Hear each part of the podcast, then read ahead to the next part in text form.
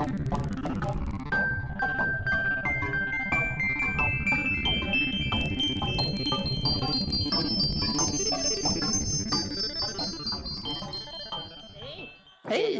Hallå! Mia är här. Annika är här. Helena, är du där? Ja, jag är här. Hör du mig? Ja, det gör jag. Klas? Jag är här också. Sara är här. Ja, perfekt. Ja, jag sitter... Jag har också bara mobilt bredband. Det är sommartider. Nu ska vi Jag se. Jag ska... räknade så att jag passade på att ta mig till kontoret. Ja, det är ordning på dig Claes. Det är Ja. föredömligt. Och jag bor ungefär 500 meter från mitt kontor. Så att. Jag ska, kan jag få två, en halv minut så ska jag bara leta reda på ett par strumpor. Det- ja, det- vi vill inte ha någon med kalla fötter. Det... Nej, precis. Det känns precis. inte okej. Här, här är de. Nu är allting under kontroll.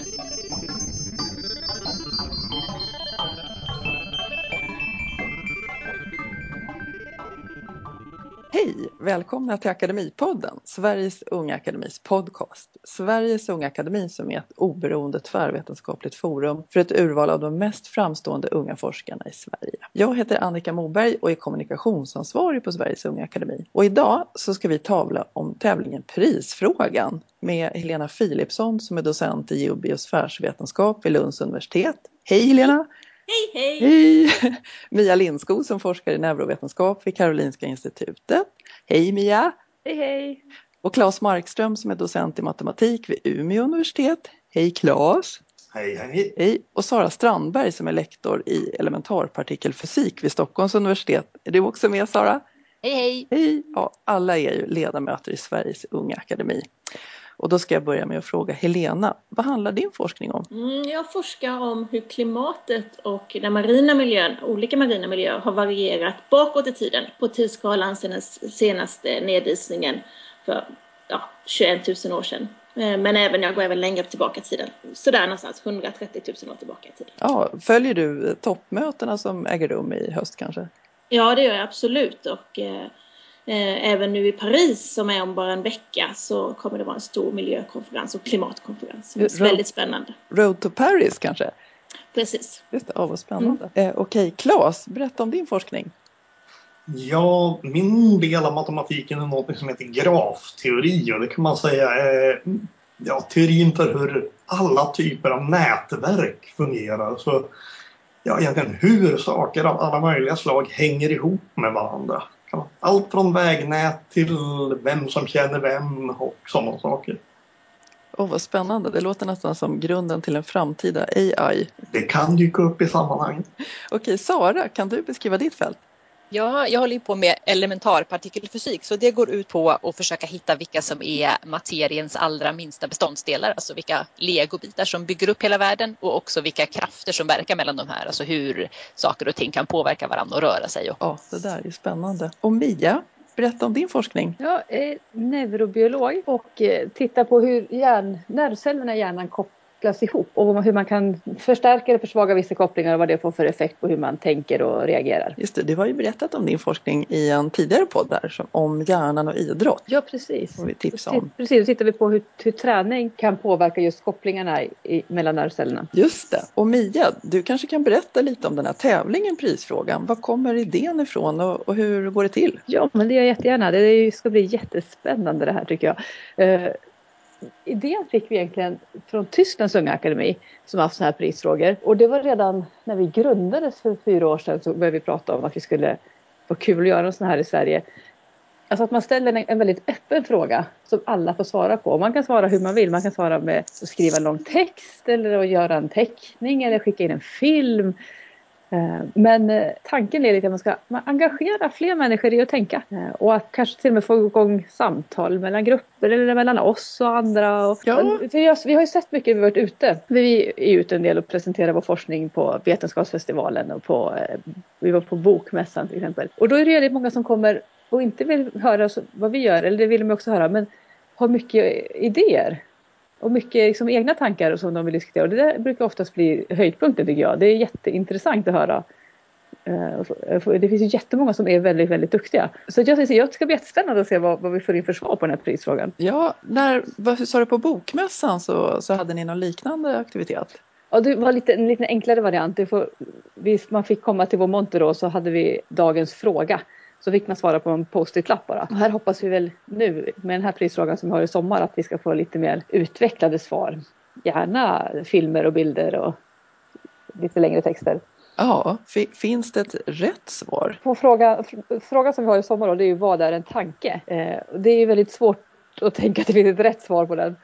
Och det, det är ganska intressant. För man, det märker man när man pratar med, med alla ledamöter i Sveriges Akademi som vi har så olika bakgrund. Då kan man ju tolka fråga helt olika beroende på vad, vilket sammanhang man är i. Alltså jag, en sån här fråga, jag kan inte ta tanken som exempel för det, eftersom den är, liksom, jag vill inte leda in på eh, svårs. Jag vet att de som är med i tävlingen ska ju få tänka fritt. Liksom. Men när man tänker vad är tid till exempel? Ja. Då kan man ju, om man är neurobiolog då, då kan jag, och jag tar mig an den frågan väldigt mycket utifrån vad jag vet om hjärnan och hur vi upplever tid och vad det finns inne i kroppen som kan liksom räkna av tid och såna grejer. Men jag tänker tänka mig att Claes och, eller Sara skulle tänka tid på ett helt annat sätt. Ja, Sara, vad tänker du när du frågar vad är tid? Eller Helena som forskar på liksom jättegamla ja.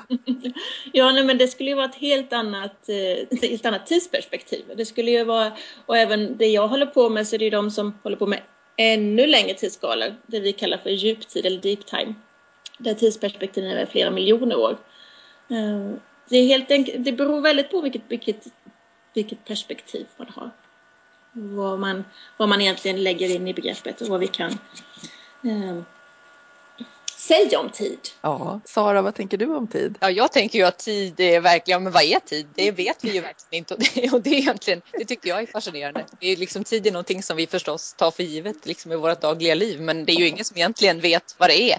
Alltså man kan ju tänka sig tid lite grann som en extra rumsdimension på sätt och vis. I fysiken pratar man ju ofta om rumtid liksom, och då skulle tid vara den fjärde dimensionen. Men man kan ju inte åka bakåt i tiden på samma sätt som man kan gå både till höger och vänster i ett rum. Så det är någonting som är speciellt med tiden. Eh, och som liksom pekar ut en given riktning och det är väl inga fysiker som idag riktigt kan säga vad det är. Så det tycker jag är rätt fascinerande. Claes, har du några tankar om tid? Ja, det dyker ju upp lite grann här och där i matematik också. Men, och då är det många gånger kan man säga på lite liknande sätt som i fysiken. Att man helt enkelt ja, man vill studera hur någonting förändras. Och då inför man någonting som man kallar tid helt enkelt. Att man har, när man rör på den här saken som vi kallar tid då, då förändras den här saken. Alltså man, vad det nu än är man tittar på. Det kan vara partiklar som hoppar runt eller det kan vara någon värmefördelning eller annat som är många gånger fysikinspirerade matematiska problem där man använder tid. Ja, så du och Sara skulle säkert kunna ha en del utbyte kring det här då? Ja, det, det blir nog en hel del som överlappar i vad man tycker och tänker om tid där. Sen som matematiker har man ju lite mer frihet. Vi kan ju införa ja, flera tider och sådana saker. Eller göra tiden cyklisk och sådana saker. Vi behöver inte bry oss så mycket om det verkligen är så i verkligheten eller inte. Det kan man bara titta efter. Vad händer om man gör så? Ja. Jag måste, det, det, där är jätteintressant när man har liksom väldigt öppna frågor eh, i Sveriges Unga Akademi. För att man får ins man är inspelad på så helt olika sätt. Och sen när man ska liksom gå över till sin egen forskning, då måste man ju och då får man ställa frågan på ett annat sätt och bryta ner frågan. Det är egentligen en annan typ av frågor. Mm. Sin forskningsfråga? Ja men precis, man kan liksom inte svara på frågan vad är tid? Då måste, då måste man ju liksom definiera frågan mycket mer. Och, och som du hörde då så beroende på vilket fält man är så kan man ju definiera frågan på helt olika sätt. Ja, jag, jag, tror att vi tidigare har diskuterat något exempel. Varför stannade jag vid rödljuset? Och då så kan till exempel folk från olika forskningsområden svara väldigt olika om det. Mia, kommer du ihåg det? Ja men, precis, ja, men precis. Om jag skulle svara på det då skulle jag säga att att ögat tog emot en signal som, den tolkade, som hjärnan tolkade som rött och kopplade ihop rött med att man ska stanna och skickade vidare signalen ner till foten som tryckte på, på bromsen. Ja. Men jag vet inte vad, vad liksom hade, hade man varit samhällsvetare hade man kanske pratat om att, att vi har en konvention i samhället som säger att en röd signal betyder stopp. Det är ju precis lika rätt. Ja. Har du, har du en speciellt definierad forskningsfråga Mia? Som du fick när du till exempel skulle börja eh, doktorera? Alltså, ja, men, ja, den övergripande frågan är ju på något sätt hur vi kan hur kopplingarna mellan nervceller styr tankar och beteende och hur man kan påverka kopplingarna och på det sättet påverka tankar och beteende. Men sen måste man ju skära ner frågan och göra den mycket, mycket mer konkret. Eh, så då kan man titta på speciellt koppling mellan speciella nervceller. Eh, och sen kan man titta på vad som händer exakt när nervcellen får ett visst input. Eh, så det blir väldigt, själva forskningsfrågan blir väldigt, väldigt definierad. Ja, det, det, är det som kanske människor som inte är så nära forskning kan bli frustrerade över att, att man är noga med att svara specifikt på bara det som man faktiskt kan undersöka och besvara. Ja men absolut. Och det, men det tycker jag är så roligt, det skulle jag gärna höra Sara vad du säger. För att ofta tycker jag när man träffar, pratar med folk som håller på med sån här grundläggande fysik, det blir väldigt existentiellt lätt. Ja, alltså det är ju det som är spännande med fysik, att det är lite, gränsar lite till existentiella frågor, men det är ju samtidigt inte det som vi forskar på. Alltså man måste vara ganska noga med vad man kan svara med på i sin forskning och vad man kan fundera på liksom, när, man, när man sitter och dricker en kopp kaffe. Liksom. Det är inte riktigt samma sak. Så de, de där forskningsfrågorna kan ju verka mycket torrare, men de har ju liksom ganska djupa implikationer som man kan filosofera över och som är väldigt spännande. Men det är lite två liksom parallella spår av samma sak. Fast jag tror det är så för oss alla. Vi har, vi har våran, vårat smala nisch där vi verkligen forskar och, och, och försöker komma framåt i vetenskapen. Men sen är det ju kopplat till någonting mycket större. Eh, som, och ibland så kan jag också tycka att om vi, om vi vågade ta det här steget och koppla det till det mycket större så skulle vi också kunna eh, sätta igång ett större samtal och, och nå fler eh, nå ut till, större, till, till, fler i allmänheten också när det gäller våra resultat. Men att vi är lite rädda att ta det där extrapolerande steget. Ja, men det är väl sant. Men jag kan tycka också, alltså det, det, är för och nackdelar med det där. För ibland kan jag känna att jag ganska ofta tar det där steget och pratar om min forskning i väldigt sådär generella ja. termer. Och då är det ju ingen som riktigt förstår vad, det egentligen, vad jag egentligen gör. Då tror Nej folk att jag sitter och filosoferar om eh, vad tid är när jag egentligen svarar på någonting mycket mer specifikt. Så man måste väl försöka förmedla båda bilderna tänker jag. Entusiasmera liksom i det ena men sen också ge någon rättvisande bild av vad forskning egentligen är. För det är ju lite torrt ibland men det måste det ju vara. Men det som jag tycker är ganska, alltså jag känner också att det är ganska två helt olika saker. Att, att liksom fundera för mig då som håller på med hjärnan så blir det lätt att man halkar in på medvetande och sådär. Och det där har vi ingen aning om hur vi ens ska liksom börja fundera över. Och ändå är det, ligger det i bakgrunden så här, kan det här, den här mekanismen spela roll för hur vi tänker? Men när man pratar med människor om medvetandet så ger det ändå någon slags liksom, feedback tillbaka på det jag gör. Mm. Även om det blir konkret. Det kan man väl säga också när det gäller Alltså, en sak som är väldigt viktig när man kommer just till frågor om man, om man är intresserad av neurovetenskap att Även om man har den stora frågan som man kanske vill ha, det är hur fungerar hjärnan? Och den är ju väldigt stor att ta sig an i ett steg. Att man har sett nu svaret på hur hjärnan fungerar här i ett svep. Men en väldigt viktig sak i mycket forskning det är just den där förmågan att hitta mindre delfrågor som man dels faktiskt kan göra någonting med och dessutom faktiskt då leder till att man förstår den, någon del av den där stora frågan mycket bättre. Och det är väl en sak som är kanske ja, en sak som man dels lär sig lite grann som forskare med tiden, att se vad är bra frågor för någon. Mm. Och vad är de viktiga pusselbitarna? Ja. Och sen ja, men, kan ju pusselbitar är... visa sig vara viktiga. Ja, visst, och, man, men, och det där kan ändra sig över tid också. Ja, och sen så är det inte så lätt, alltså vad ställer frågan vad, hur fungerar hjärnan då som Claes tog som exempel. Hur vet vi när vi har svarat på den frågan? Mm. Har man en stor fråga då är det ju inte så lätt att ens veta när man har kommit fram svaret eftersom man kan angripa på så många sätt. Och ibland är svaret inte alls överhuvudtaget det som man tänkte sig. Det här var ju någonting som man inom matematik råkade ut för en hel del i början på 1900-talet där man fortfarande höll på och försökte reda ut ja, men mycket sådana här riktigt grundläggande frågor och saker och ting bara fungerade. Det visade sig många gånger att ja, i princip så tyckte man att man ställde en ja eller nej fråga om någonting och sen så visade det sig att nej, svaret var faktiskt inget av det där. Det är lite grann som, och ibland så upptäcker man att själva frågan inte fungerar som man tyckte. Det, kan man säga, det finns ett enkelt litet exempel som matematik där man ställer frågan vilket är det minsta ointressanta talet?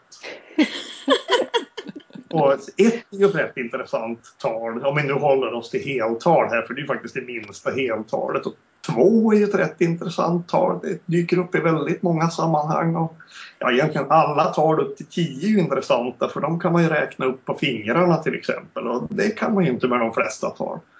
Men om man då tänker sig att ja, men vi kanske till slut kom fram till att ja, men 298 det är det sista talet som verkar intressantare.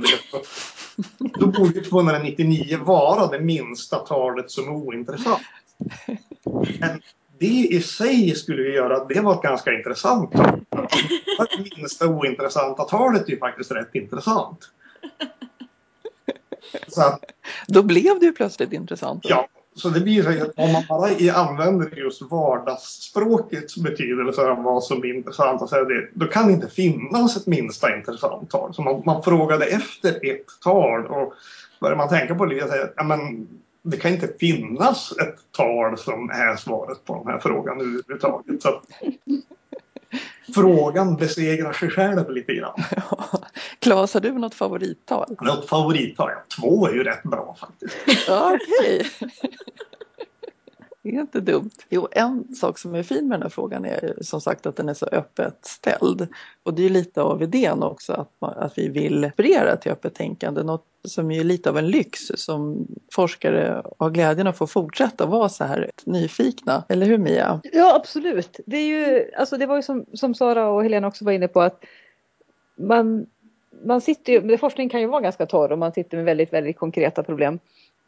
Eh, men på något sätt så då och då så får man de här små diskussionerna eller stunderna när man faktiskt eh, sätter in det i ett större sammanhang och, och får fundera på vad är det egentligen vi, varför vill vi göra det här och vad är det vi håller på med. Och det är ju jätte, alltså det är väldigt roligt och inspirerande. Ja, liksom, det, till skillnad från vara...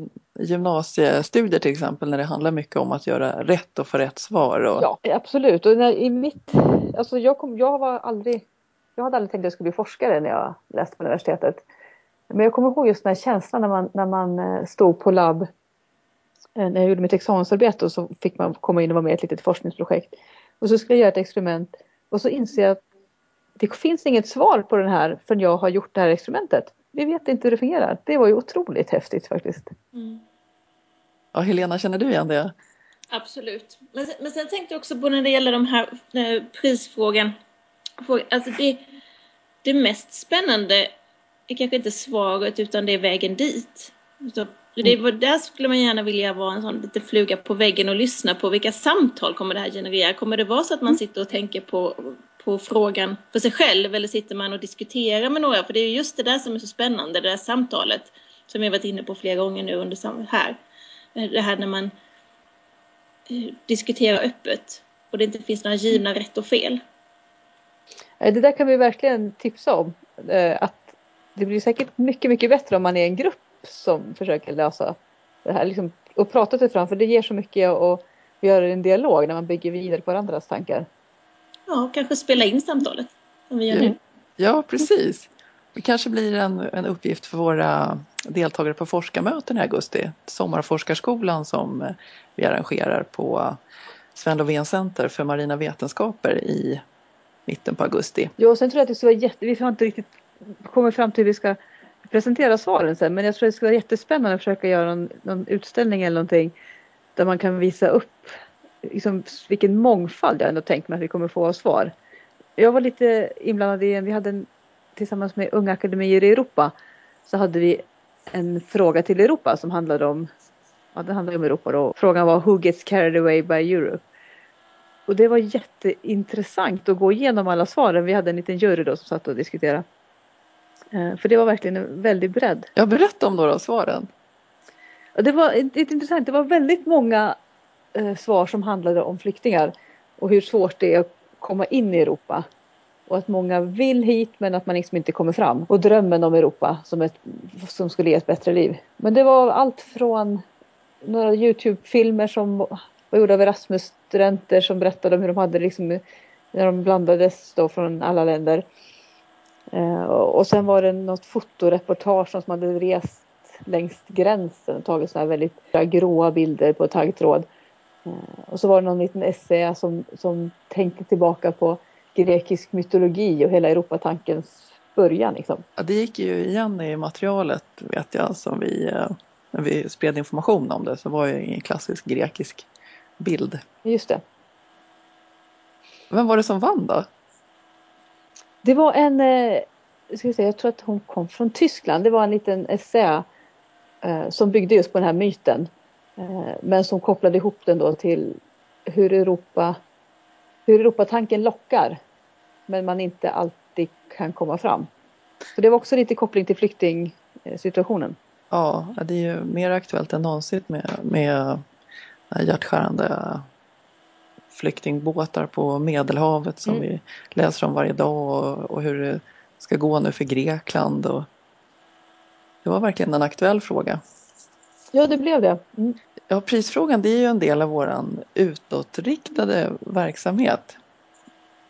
Och vi vill ju gärna nå ut och inspirera. Mia, kan du berätta om någon annan av våra utåtriktade aktiviteter som du har medverkat i? På till exempel forskarmöten så har du varit ledare va? Ja precis, forskarmöten har varit med. Det är ju 20 gymnasieungdomar som kommer tre dagar för att få höra lite hur det är att vara forskare. Och det var jätte, jätteroligt. Eh, för att det var så...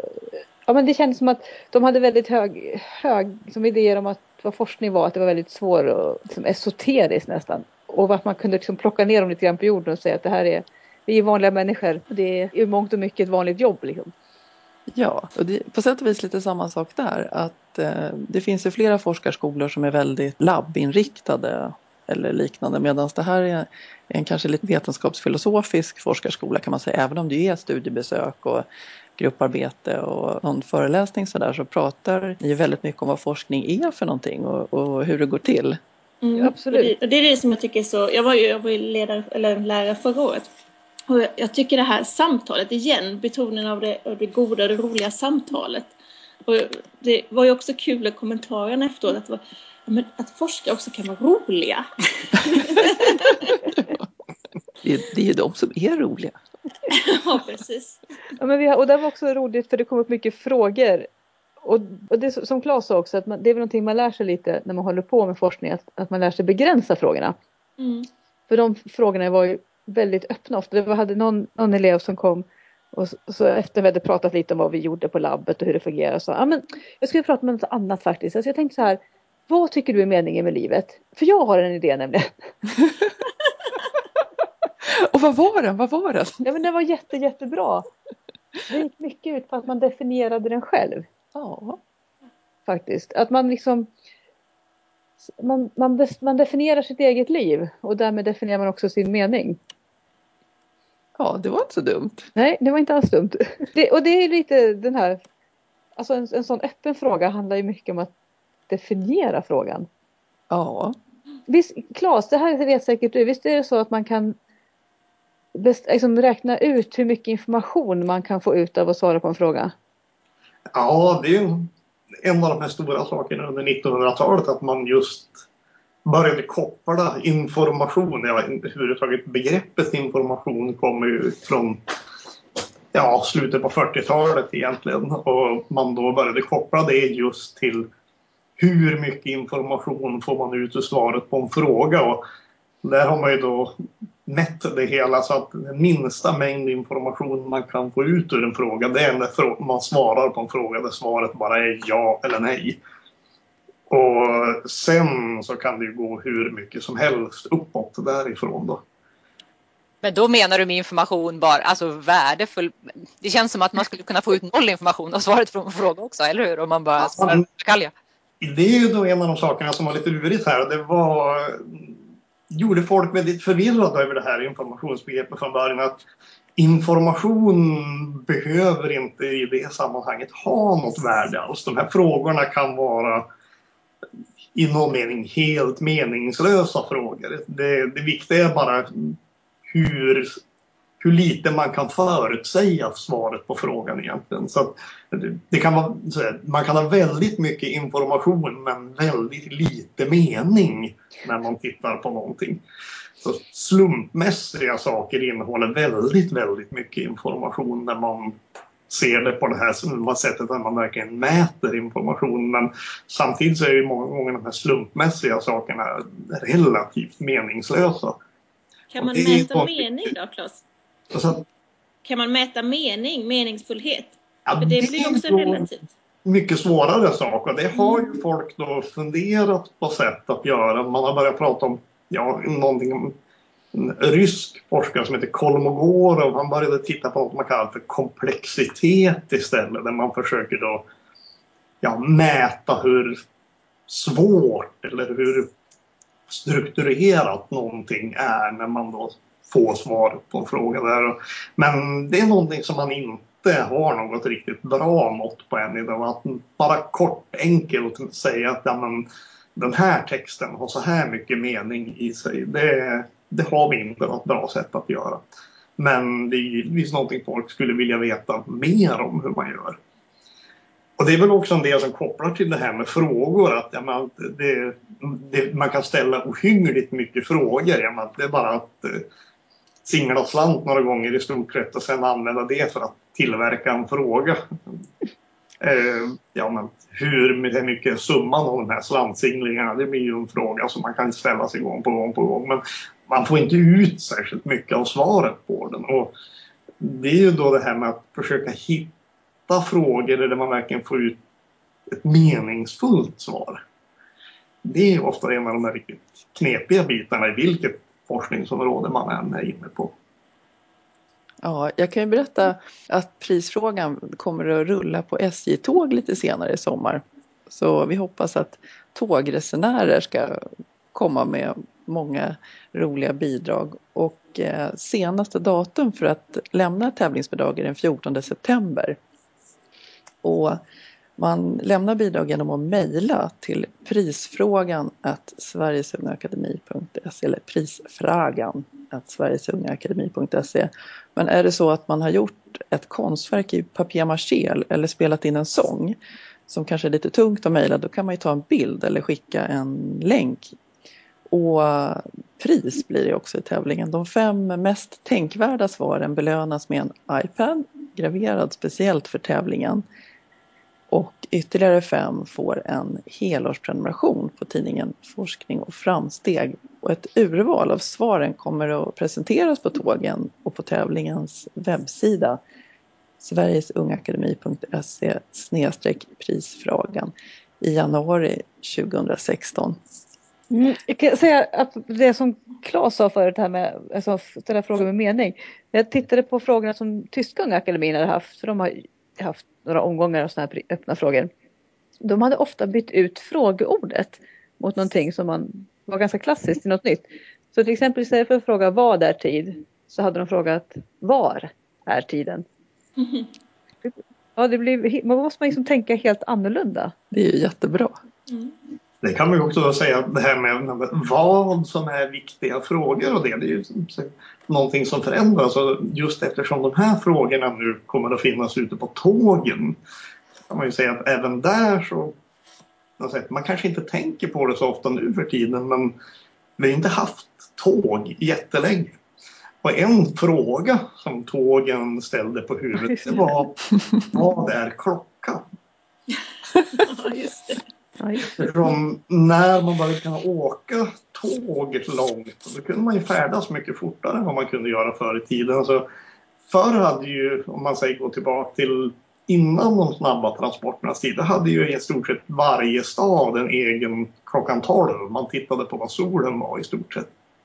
Men när man nu så snabbt kunde börja åka tåg från plats till plats, då kom man ju, ja klockan var 12 då man åkte och sen hade det gått två timmar och sen så kom man till några personer som tyckte att klockan kanske bara var en, strax efter klockan ett.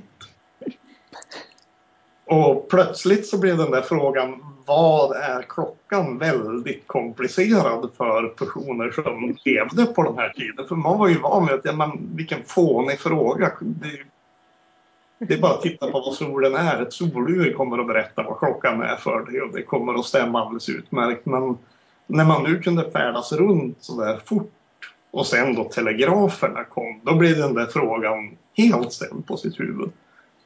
Och i slutändan så var man tvungen att hitta på ett nytt sätt att hålla rätt på tid istället eftersom det funkade inte längre. Det blev jättejobbigt att göra tidtabeller när alla städer hade Gran, grannlaga logistik. Men visst var det så också att det här med att man skulle resa fort ställde också andra frågor. Eh, Hur fort, kan man resa utan att själen lossnar? För där var det också någon som tyckte att, att själen satt ju lite lösare hos kvinnor så de kunde inte resa riktigt lika fort heller. Ja, det fanns ju folk som, det fanns ju bland en engelsk läkare som tyckte att om man åkte för fort så skulle man förmodligen helt enkelt dö av det. Det var väldigt dramatiskt där. Visade sig sen att folk då åkte tåg i den hastigheten så gick det alldeles utmärkt.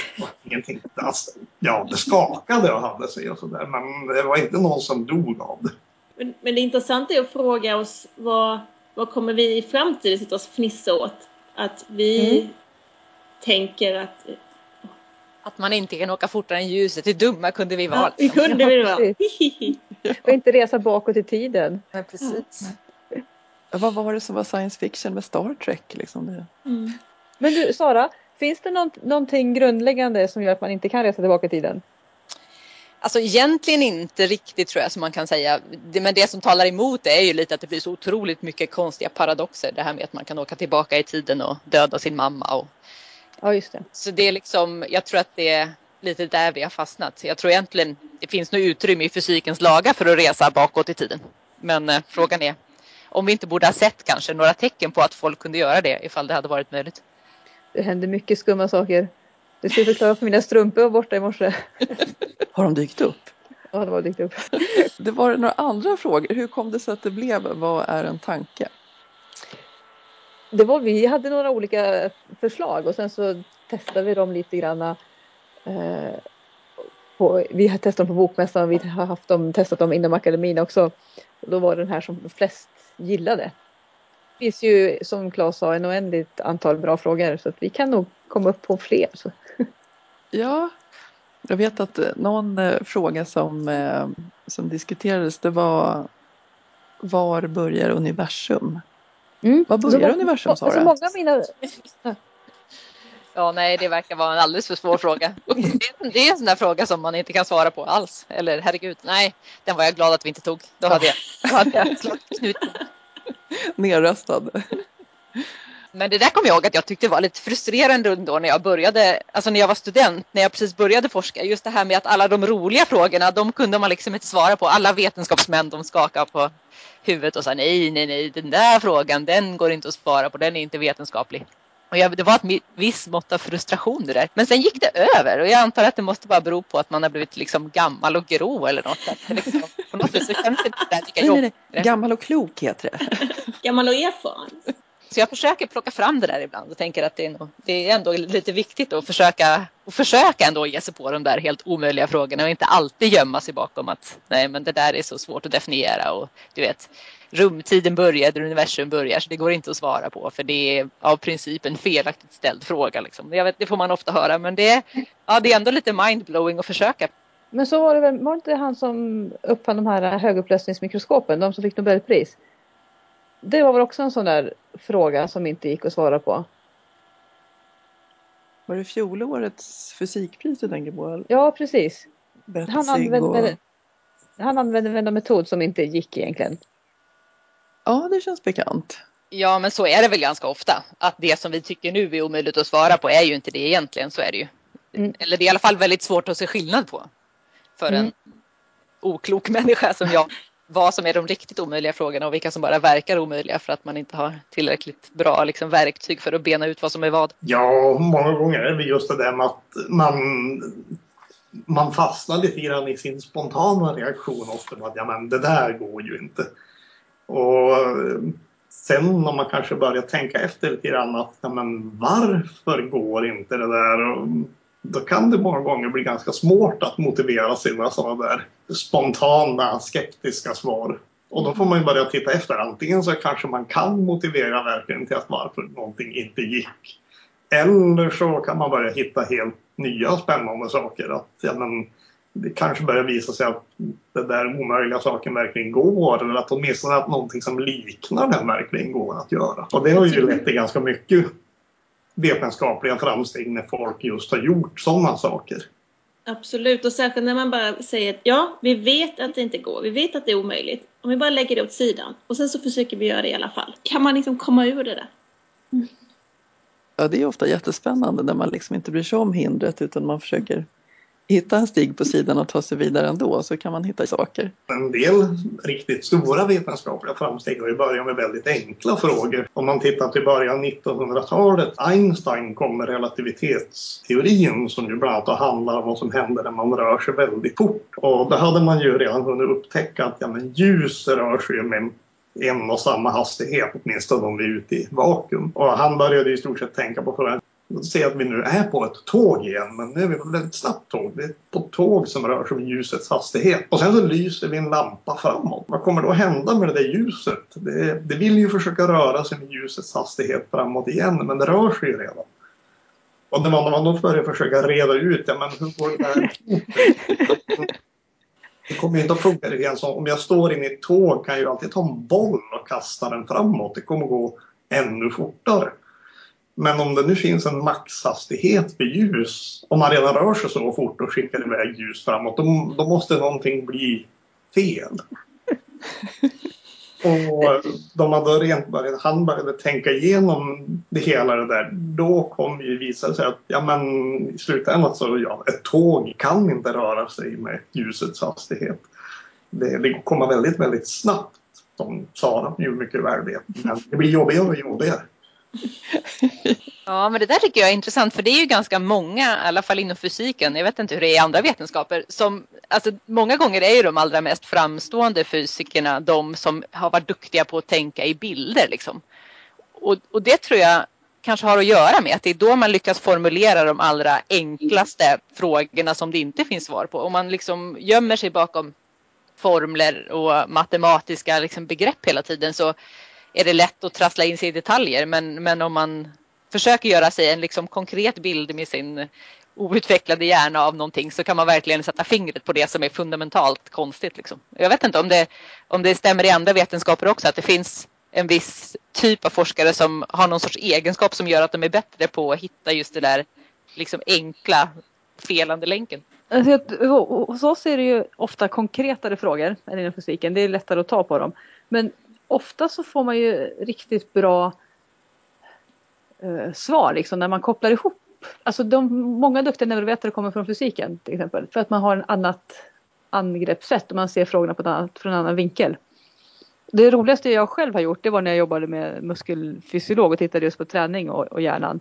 För att hade vi två helt olika kompetensområden som vi fick ihop. Ja just det och då är man kanske liksom tvungen att se det, frågan på den andra personens, med den andra personens glasögon och då kanske man det uppenbarar sig lite saker som man inte tänkte på själv. Och också det här med att folk börjar ifrågasätta sånt som alla inom ett visst fält tycker är självklart. Fast egentligen så är det inte självklart. Det är bara det att ingen har tänkt på det förut och så kommer det någon utifrån. Så varför gör ni så där? Ja, ja men precis så är det verkligen. Varför gör vi så?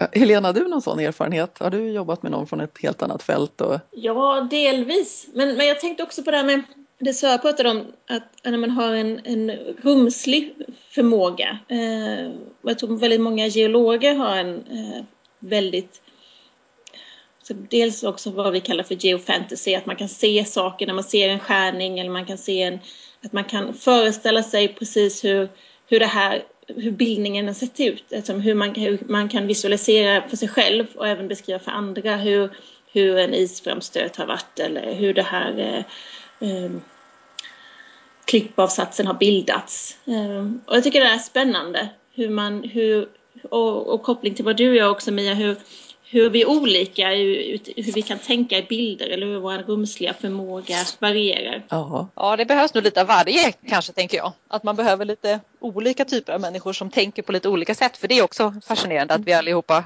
dels tänker olika och är olika bra på olika saker men också liksom lär oss på olika sätt. Och det är väldigt kul att träffa folk som inte minns saker som en själv eller inte tänker på saker på samma sätt som en själv. Eh, och har man många olika människor med många olika typer av av eh, styrkor så kan man, då kan man verkligen angripa saker från olika sätt. Det kanske är då man hittar de allra roligaste frågorna. Mm.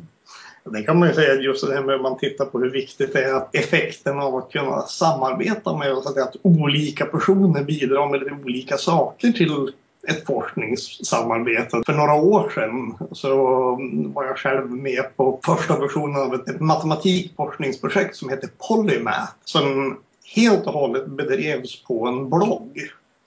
Där det var öppet för alla, vem som helst som hade tillgång till internet kunde vara med i det hela. Det startade för en Timothy Gover som en väldigt duktig matematiker och han, ja, han var ute efter att man skulle hitta ett nytt, bättre bevis för en känd och ganska svår sats som ja, det fanns ett bevis för men personer var inte riktigt nöjda med det. Och sen tyckte man att ja, men, han, man skulle prova driva ett forskningsprojekt i princip enligt principen att man spånade högt och tänkte och sa vilka idéer man hade och sen kunde olika personer då kommentera in och tillföra egna idéer och så vidare. Och det där tog en fantastisk fart för det visade sig att ja, men, det fanns från början någon idé man kanske skulle göra ett bevis på det här sättet. Och då dök det plötsligt upp en ny person som tyckte att ja, nej, jag känner faktiskt till ett exempel på en grej här som, som visar att det där inte kan funka för vi kommer att springa in i den här väggen kan man säga. Här då.